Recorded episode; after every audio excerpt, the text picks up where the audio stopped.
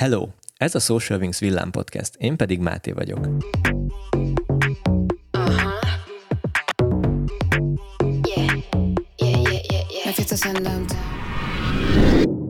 Ma arról fogunk beszélni, hogy idén a Facebook megváltoztatja a hirdetési kampányok létrehozásának első lépését. A Facebook évelején bejelentette, hogy hamarosan megváltoznak a hirdetéskezelőből létrehozható kampányok céljai.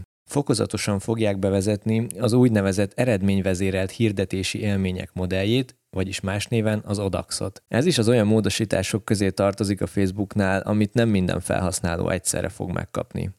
Az utóbbi néhány hétben az új ügyfeleinknek regisztrált új hirdetési fiókok már ezzel az új kampány célral indulnak. Azonban vannak olyan ügyfeleink, akik 5-6 éves hirdetői múltal és havi több százezres költéssel még a régi célokat látják az új kampányok létrehozása előtt. Az eddigi 11 helyet már csak 6 kampánycél lesz választható, ezek pedig a következők. Ismertség, forgalom, aktivitás, érdeklődők, alkalmazások hirdetése és értékesítés.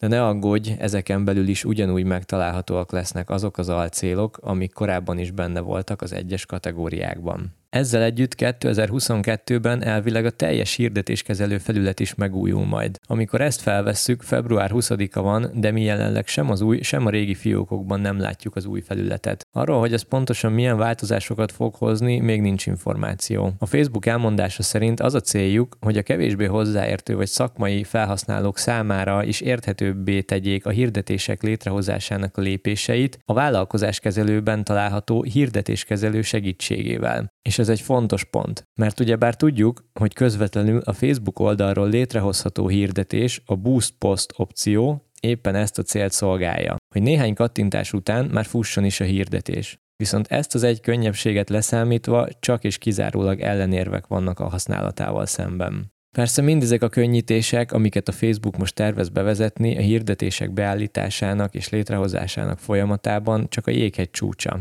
Az optimalizálás, a konverziós események beállítása, tartományellenőrzés, a különböző célzások és célközönségek, a pixel és az API még mindig elengedhetetlenek ahhoz, hogy a hirdetések hatékonyan működjenek. És ha már az API-nál tartunk, akkor fontos megjegyezni, hogy ennek a használata elvileg nyártól kötelező lesz. Ha valakinek még túl idegen az új felület, akkor a Facebook utolsó opcióként felajánlja, hogy keresd meg a kívánt kampánycélt a régi felületen, majd ott kiválasztva megmutatja neked, hogy az új besorolás szerint azt hol találod. Ez azért jó, mert például az oldalkedvelés célú kampányt jelenleg az új felület nem mutatja. Habár logikus lenne, hogy elvileg az aktivitás fő cél alatt kell keresni, de az előnézetben még sincs ott. Így a régi felületre átváltva és az oldalkedvelés célú kampányt kiválasztva megmutatja a rendszer, hogy valóban az aktivitás alatt kell keresni, csak annyi különbséggel, hogy ez a második lépésben választható ki. Ne feledjétek, hogyha Facebook hirdetéseket szeretnétek kezelni önállóan, mindenféleképpen tanuljátok meg a vállalkozáskezelő és a hirdetéskezelő használatát.